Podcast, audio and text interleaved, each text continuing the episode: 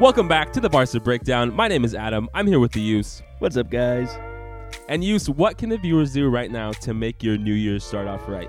That's going to be smash that subscribe button because we're going for a thousand subscri- subscriptions this coming year. Hopefully more, to be honest. 2022, 365 days. I hope we can really get more than that, Adam. Me too. And if you're on the podcast, please go to youtube.com, look up Barca Breakdown, find us on there, and hit that subscribe button. But let's get into it, Use, because we had a pretty disappointing game today against uh, Linares Deportivo in the Copa del Rey round of 32, I believe. 2 1 victory. We went down early. It was pretty traumatic. I was getting some flashbacks of, you know, just classic Barca losses to teams we shouldn't lose to.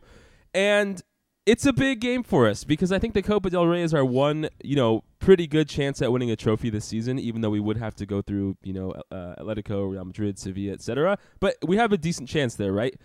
Uh, La Liga not looking like in our favor, although I do feel happy about our top four. Uh, Europa League, it's going to be very tough, including, as we mentioned, that first round against Napoli coming up in February. And so the Copa del Rey is where we need to win. And even though it was a sluggish victory in which we probably could have lost, I'm happy the team picked out the big three points, right? And, you know, we had some players starting who don't traditionally start, like Elias, Jutgla, Riqui Puig, Nico, you know, a 38 year old Dani Alves. So rather than going through the whole game and the minutia of you know what went wrong, why don't we just have you take it away, use, and let us know your main takeaways of the game.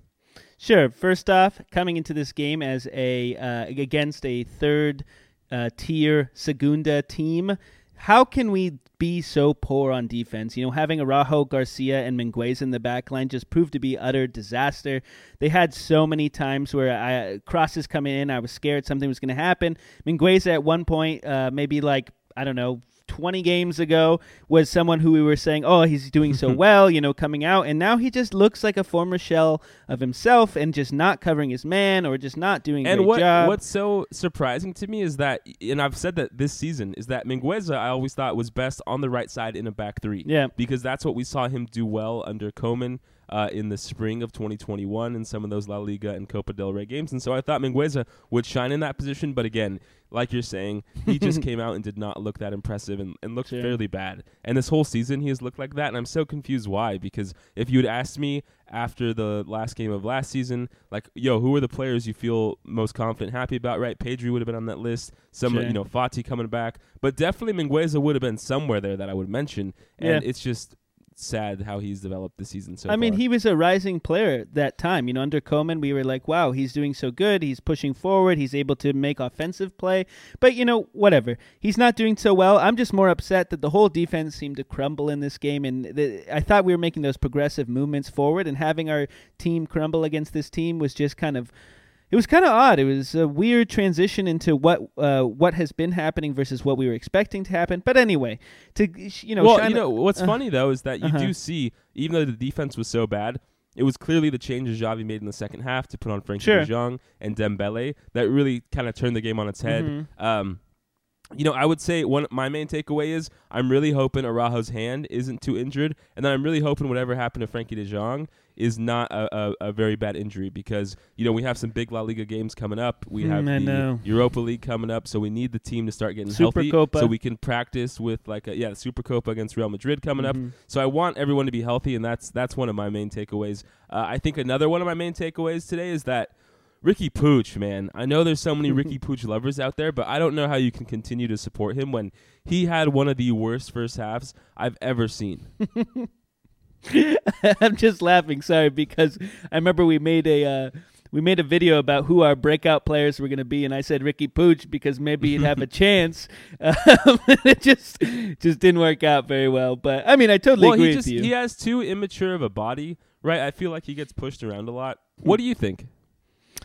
Yeah, I definitely think he is too small. He's not fast enough. Doesn't isn't able to dribble around players that much.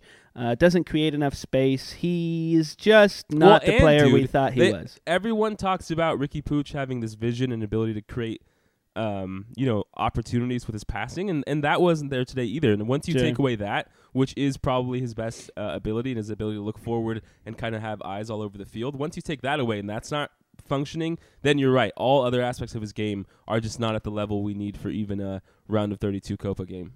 I mean, if you think about it, look at a player like Jut- Jutgla coming in here, and he's played maybe four games now or something, and he's already scored a few goals. He already looks like he's a threat on the pitch, and he's doing something with the other players. And I don't think Riqui Puig would be able to bring that much energy and that much offensive play since I don't know that Atletico game, let's say for example. But you know, coupled with that, the only other thing I would even talk about highlighting in this game is the fact that Dembele came on and for sure changed the game, right? And um, unfortunately, he's requesting over 40 million euros to stay on this team, and I just don't think we, he has been able to prove himself. And we said this in our last video, but I want him to stay, and I want him to perform the way he's doing, and you know, progressively improve because he can score goals, he can be a threat on the pitch, and he can change the the dynamic of the game.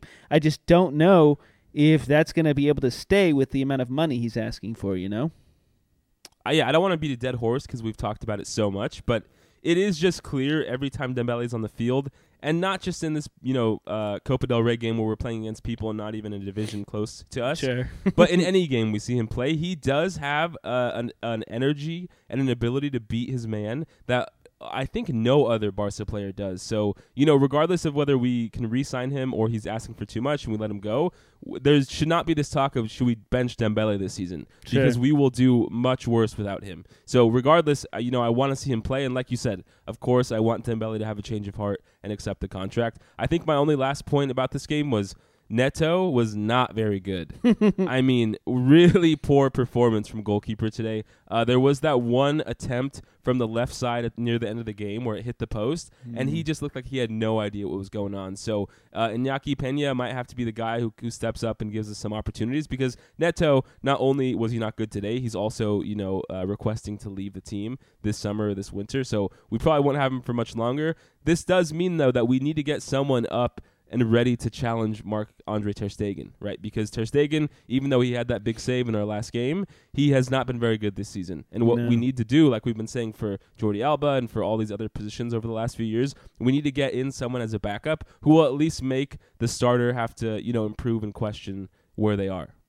No, I totally agree and with you. This this game highlighted some of our weakest parts of the team, to be honest, especially coming out and barely squeaking by in those 60th, uh, 63rd, 69th minute to win. But you know, you're totally right. We still have a long way to go, and I think that's the biggest thing we're looking at here is that Barcelona, as much as we can say we're making changes, they're not coming as fast as we would like. But we're we're in it for that's the long That's what we have to here. be ready for. Yep, exactly. We have to be patient, and we'll be back after the Granada game this Saturday. So thank you guys so much. We'll see you then. Thanks, guys.